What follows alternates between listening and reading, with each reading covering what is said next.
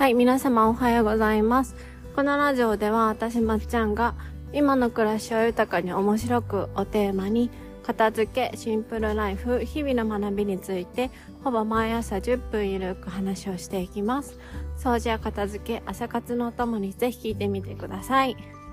はい。えー、今日はね、ちょっと外で撮ってるので音が入ってたらすいません。歩きながら話してるんですけど、なぜ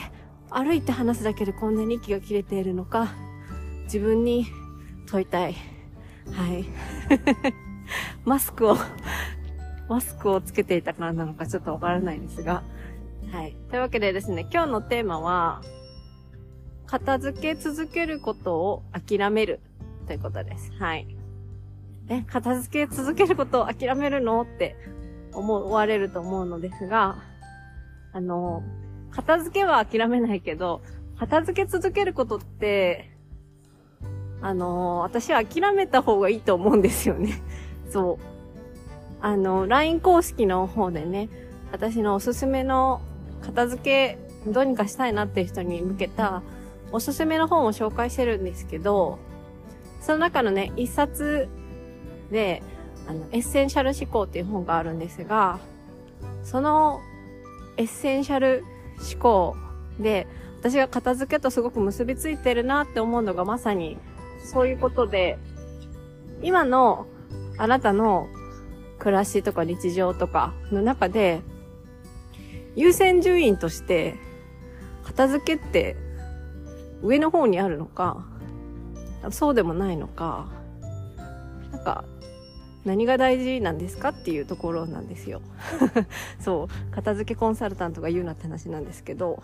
まあ、5年間とかね、10年間とかずっと片付け、もう悩み続けてたら、それはもうあの、早く片付け、どうにかした方がいいよって思うこともあるし、なんかその悩みって全部片付けで解決するから、さっさと片付けやった方がいいなって思うこともあるし、なんかそうじゃなくて、もう本当に、例えば子育てとかね、他にたくさん本当になんか優先したいことがあってでも片付けもできないみたいな。あのその状況で片付けするのは無理でしょうって思うこともあるんですよ。うん、あの片付けですごい有名なね世界的に有名な近藤麻理恵さんは子供が2人いるんですけどあの片付け 諦めたそうです。そう。片付け続けることねきっといい意味で諦めてそれをねあの片付けの世界のトップにいる人が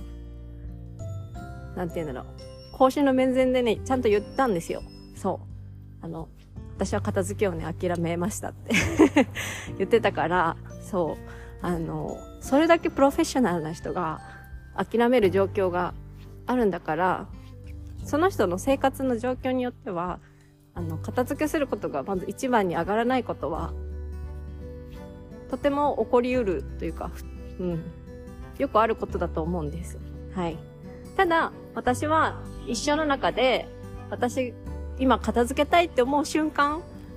絶対人はあると思うんですけど、その時はその瞬間を逃さずに絶対的に片付けはした方がいいって思います。はい。なぜなら、人が片付けたいどうにかしたいと思う時ってなんか変化を望んでいる時って自分の体験談でもわかるし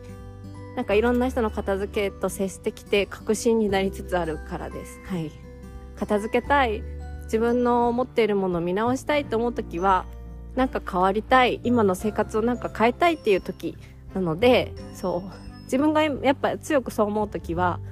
それを流さずに、逃げずに片付けと向き合ってほしいですけど状況的に今の優先事項が片付けじゃないって思うんだったらもうあの片付け続けることはちゃんとしっかり納得して諦めて、うん、あの散らかった部屋を楽しんでいただけたらなって思います。はい。あの気づきだと思うんですけどちょっと 息が息が切れてきてあの聞き苦しいと思うので今日これぐらいで終わろうかなと思います。はい。そんな私のねあの片付けに必要だと思うなっていうか大切だと思うぞこれ学んだ方がいいぞって思う本をですね3冊 LINE 公式の方から音声で